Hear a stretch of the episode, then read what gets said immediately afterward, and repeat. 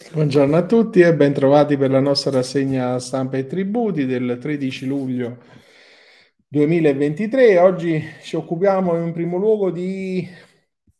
processo e liti fiscali, testimonianza al debutto, l'articolo che troviamo su NT Plus, eh, NT Plus Fisco del Sole 24 Ore, la prova testimoniale debutta nel processo tributario e la Corte di Giustizia di primo grado di Latina ha accolto la richiesta difensiva di un contribuente disponendo la, uh, l'audizione scritta di teste. Ammettendo la prova testimoniale, i contribuenti ora sono su un piano paritario con l'amministrazione, ci avviciniamo a un processo con maggiori garanzie difensive, quanto ha commentato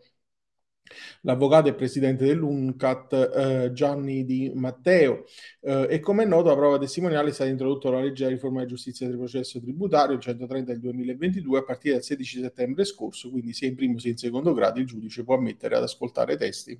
in forma scritta seguendo le modalità stabilite all'articolo 257 bis del codice di procedura civile.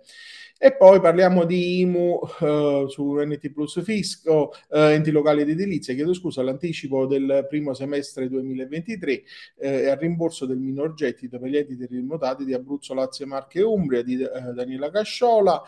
l'importo complessivo di 6, milioni 900, 6 miliardi 992 mila milioni e 365 mila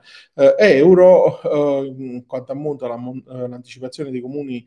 delle regioni Abruzzo, Lazio, Marche e Umbria del rimborso dei minori gettiti riferiti al primo, trimestre, al primo semestre 2023 dell'IMU che deriva dall'esenzione per i fabbricati ubicati nelle zone colpite e quindi a dichiararlo è il Dipartimento degli Affari Interni e Territoriali del Viminale pubblicando il decreto del Ministro dell'Interno del 10 luglio 2023 con tutte le quote ripartite ente per ente. E poi l'articolo di Federico Gavioli su NT Plus eh, enti locali ed edilizia, dichiarazione tarso infedele omesse, il contribuente deve presentare annualmente l'ordinanza di 18.987 del 2023 della Corte di Cassazione, secondo cui in ipotesi di dichiarazione tarso infedele o omessa l'obbligo di presentarla si rinnova annualmente, in quanto ogni anno solare corrisponde un'obbligazione tributaria e quindi richiamando l'insegnamento della Cassazione ehm, eh, precedente, insomma, eh, i giudici di legittimità ricordano che il decreto legislativo 507 del 93 consente al contribuente di limitarsi a denunciare le sole variazioni intervenute successivamente